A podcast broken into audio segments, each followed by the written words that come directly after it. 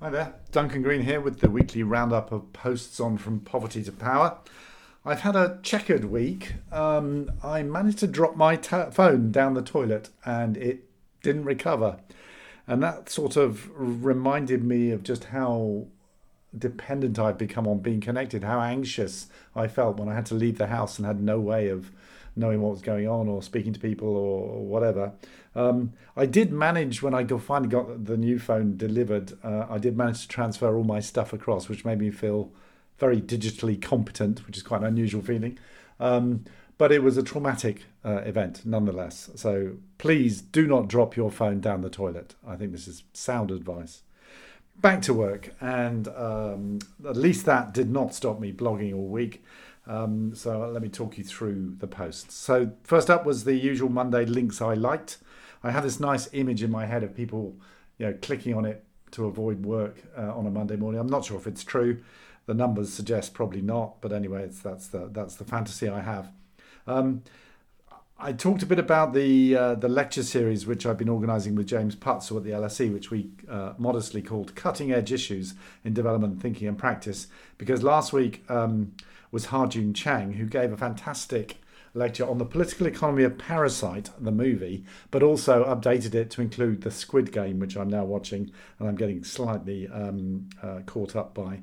Um, we've got, and th- this year we're we're doing a lot more around each lecture. So there's some really good student write-ups. They're they're sort of developing their blogging skills.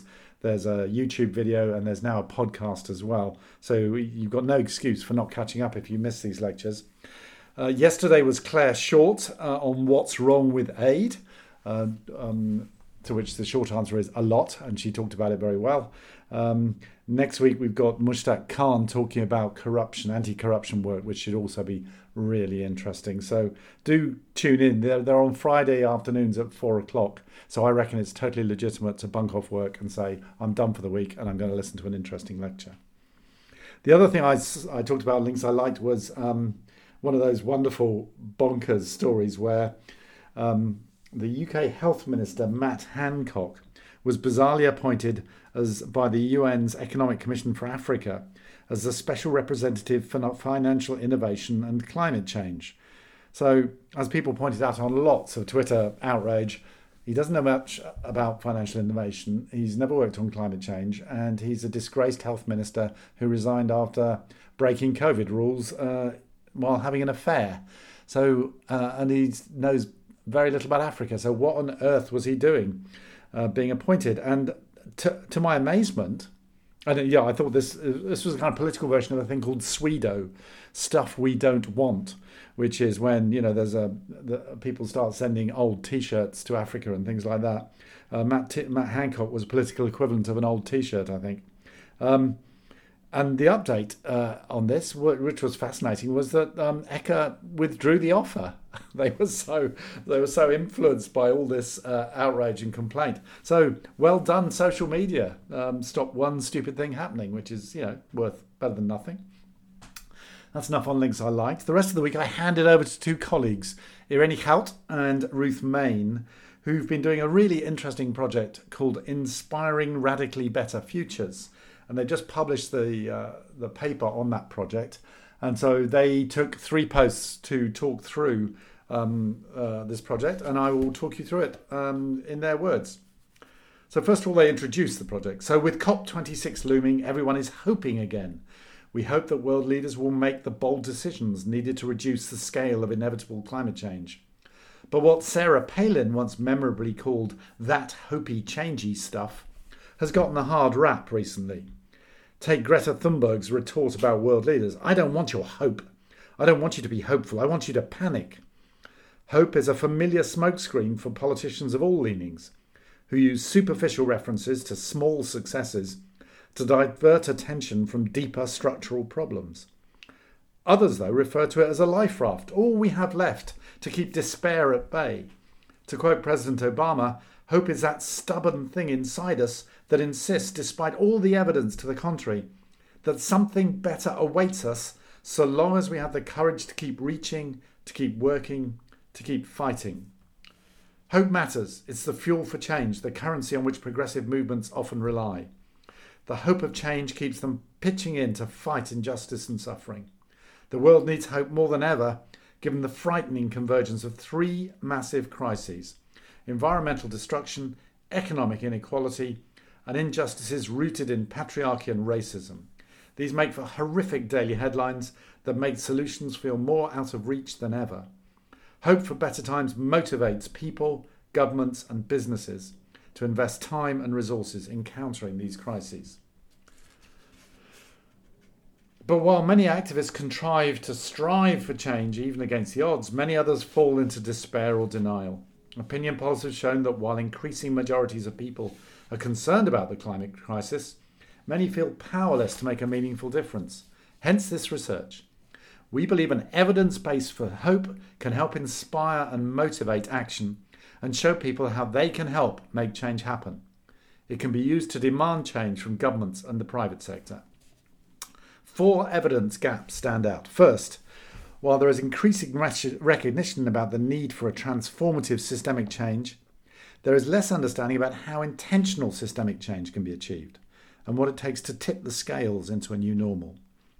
Second, much evidence is about micro-project level success or national level macro change. But there's a meso-level change, a vital but neglected arena for transformative change that involves many change agents, including civil society actors, at a scale that goes beyond the local, but smaller than the micro, uh, the national. A third gap are examples of structural change in tough places. The impacts of systemic crises tend to be felt more intensely in lower income countries, where people are more vulnerable, with far fewer resources to respond, countries with weak or fragile governments, conflict, restricted political space, and extreme inequalities or injustices may also find it harder to mitigate or adapt to crises. Is radical impact at scale possible in such places? A fourth gap is around scaling and what it takes, for example, for local efforts aimed at ending female genital mutilation to grow into a cross-continent movement, or for governments to support scaling of solutions rather than symptoms. So Oxfam decided to start filling these gaps and launched a search and call for cases to address these questions. How can impact at scale be achieved in poor places? What type and mix of structural changes are needed?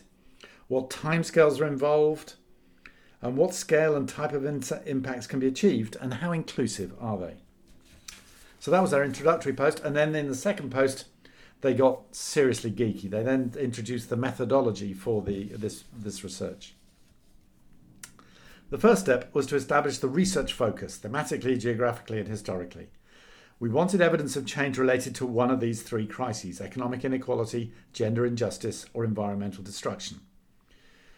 One of the biases in the existing evidence base is its focus on wealthy O E C D contexts.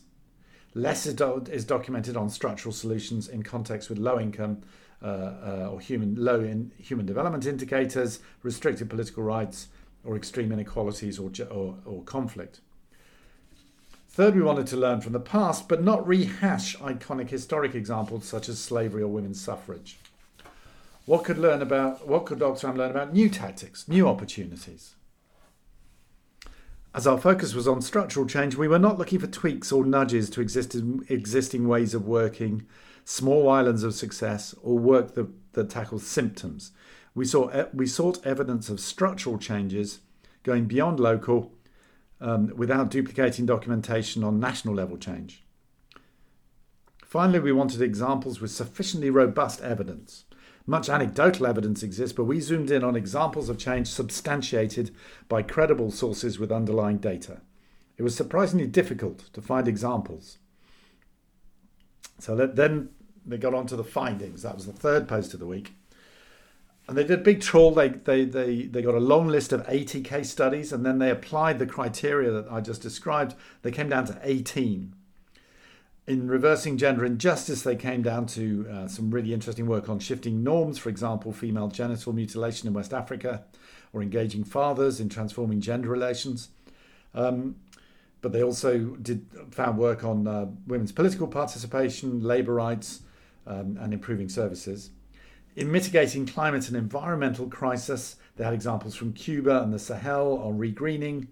They had examples from Zambia on reducing energy poverty, from Brazil on biodiversity, and then making climate change adaptation inclusive from East Africa. And then on reducing economic inequality, they have Colombia's uh, inclusive and green transit system, um, some examples on equitable business models uh, from social enterprises, but also from Unilever, a big multinational, some work on land rights justice from Honduras, and some work on taxing high net worth individuals from Uganda. So as you can see, there's a big spread, um, big you know, geographical spread, an enormous range of topics and um, efforts which they identified as meeting the criteria in these eighteen case studies. So then they analysed them, and they said, although none of these cases was perfect, as a set they offer important insights. So first, uh, the first sort of set of insights was what was transformed. Well, um, structural change to dominant economic and political systems is possible and happening right now, even in some of the world's toughest contexts. They looked at examples of uh, Mencare in Rwanda and Tostan and others in West Africa who challenged and transformed social norms about men's caring roles and F G M. Um, structural change offers a powerful and rapid way of achieving positive impact at scale. The cases generated over forty different types of social, economic or environmental benefits. It's possible to mitigate poverty, inequalities and the climate crisis simultaneously. twelve of the eighteen cases generated benefits that help to mitigate two or, two or more systemic crises simultaneously. So how did scaling happen? And they, this is where they get a bit more you know, um, technical. The shortlisted cases reach scale via three pathways. The first was vertical scaling, which occurs when large governments and companies use their size, reach, uh, uh, power and resources to expand an initiative. So they pick something up, spread it. And this may be either due to their own volition or the result of successful influencing by others. But horizontal scaling, which is often overlooked, is a powerful pathway. It involves the widespread copying or adaptation of a solution by other actors, either spontaneously or through organised diffusion. And they saw examples of this in West Africa, Pakistan and India on things like transforming social norms on F G M or transforming government services. And then functional scaling involves organisations intentionally increasing the scope, pace or scale of change through iterative adaptations and improvements of their original strategy. And some organisations use all three. They talk. Um, the, one example is the Mahila Housing uh, Trust run by the Self-Employed Women's Association, this massive uh, social movement in, in India, which mobilises and empowers women by creating community-based organisations, horizontal scaling, which then influence local authorities to improve service delivery, vertical scaling, and test out improved services, functional scaling, which in turn helps fo- foster further vertical and then horizontal scaling. So when did these successes happen? In nearly all cases, transformative change occurred due to the interactions between intentional change strategies, shifting power relations, and opportun- macro pressures and opportunities such as the climate crisis or solutions to systemic problems. In nearly half the cases, scaling accelerated when actors took advantage of an immediate window of opportunity such as the end of a conflict, a, narrow, a new government or international support. So that's music to my ears, because one of the things I teach when I'm, when I'm teaching activism at, at the L S E is that activists have to be ready to grab these windows of opportunity, which are often unforeseen. They have to spot them and grab them. And if you want to make change happen, it's all about how you grab those windows rather than the perfectness, um, the perfection of your plan. Um, so you've got to be nimble, think on your feet, and this research bears that out. Who drove it? Well, in line with systems thinking, few actors achieved scale on their own. Change was the outcome of mutually reinforcing actions by governments, the private sector, and or civil society. And what now? And this is their sort of final peroration. The cases provide evidence of hope. They show that transformative change that tackles the root causes of current crises is possible, even in tough contexts.